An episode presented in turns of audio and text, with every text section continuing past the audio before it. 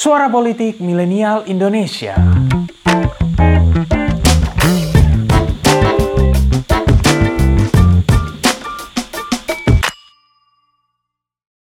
Coba kalian sebutin kosakata Indonesia yang merupakan serapan bahasa Arab.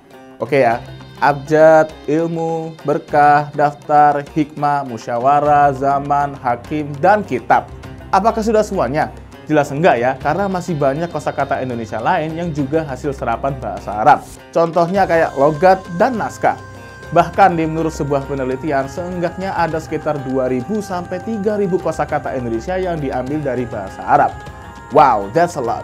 Well, budaya Arab memang memiliki pengaruh kuat di Indonesia. No wonder etnis Arab Indonesia memiliki sejarah yang begitu panjang di negara kita. Sama halnya dengan keberadaan etnis Tionghoa. Namun, dalam perjalanan sejarah Indonesia, banyak sekali perlakuan terhadap orang-orang keturunan Arab relatif beda dibandingkan dengan orang-orang keturunan Tionghoa.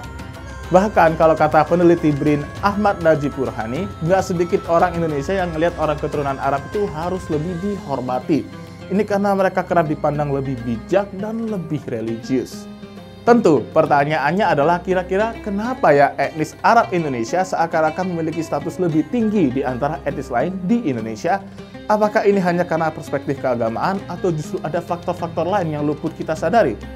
Yuk, mari kita bahas bersama.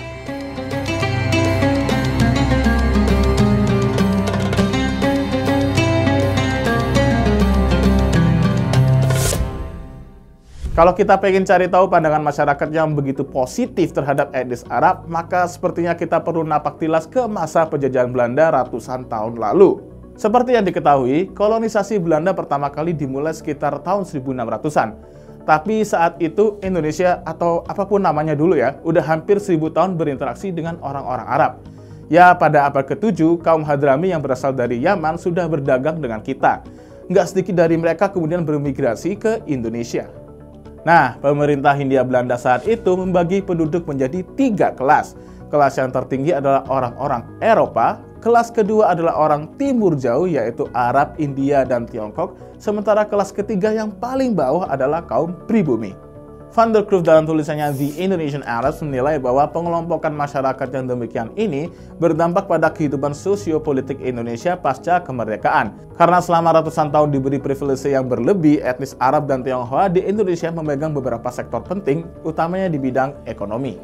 Alhasil, sisa-sisa stigma eksklusivitas keluarga keturunan mereka masih membekas hingga sekarang. Yang membedakan etnis Arab dan Tionghoa kemudian ada diskriminasi sosial dan politik yang terjadi pada era setelah kemerdekaan. Permasalahan eksklusivitas itu nggak hanya terjadi dalam aspek ekonomi. Soalnya, etnis Arab juga dikenal sebagai salah satu etnis yang punya tradisi menikahkan anaknya dengan kerabat. Ladislav Holly dalam bukunya Kinship, Honor, and Solidarity menyebutkan bahwa negara-negara Timur Tengah memiliki tradisi yang begitu kuat menjodohkan kaum mudanya dengan orang yang juga berasal dari keluarga besar mereka. Ini dilakukan buat ngejaga keturunan. Ditambah lagi dengan adanya pandangan bahwa beberapa bagian dari etnis Arab ini merupakan keturunan Nabi Muhammad SAW. Eksklusivitas keturunan tersebut pada akhirnya memperkuat stigma bahwa mereka memang berbeda dibandingkan kelompok lain di Indonesia. Faktor terakhir yang ngebuat etnis Arab Indonesia punya citra lebih tinggi adalah fenomena sosial yang dipopulerkan almarhum Buya Syafi'i Ma'arif, yakni misguided Arabism atau Arabisme salah jalan.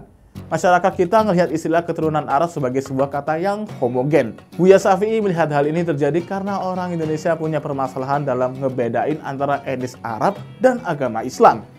Padahal keduanya adalah hal yang sangat berbeda. Buya Syafi'i juga mengarahkan kesalahan ini pada edukasi sejarah umat Islam yang ternyata cenderung lemah di Indonesia. Sekolah-sekolah di Indonesia selalu ngaitin kecemerlangan peradaban Arab dengan pelajaran agama Islam. Padahal mereka juga harusnya menceritakan tentang sisi negatif dari peradaban Arab itu sendiri. Misalnya sektarianisme antara Bani Umayyah dan Bani Abbasiyah.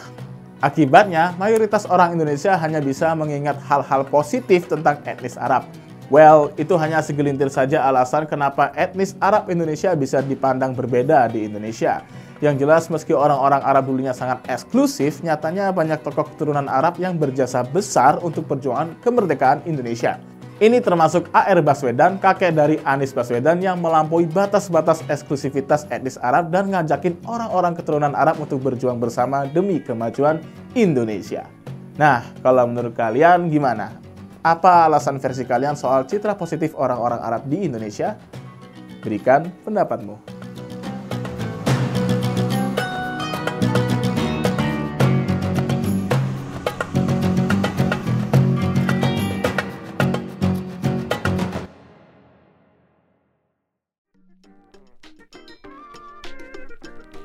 Terima kasih telah mendengarkan episode kali ini.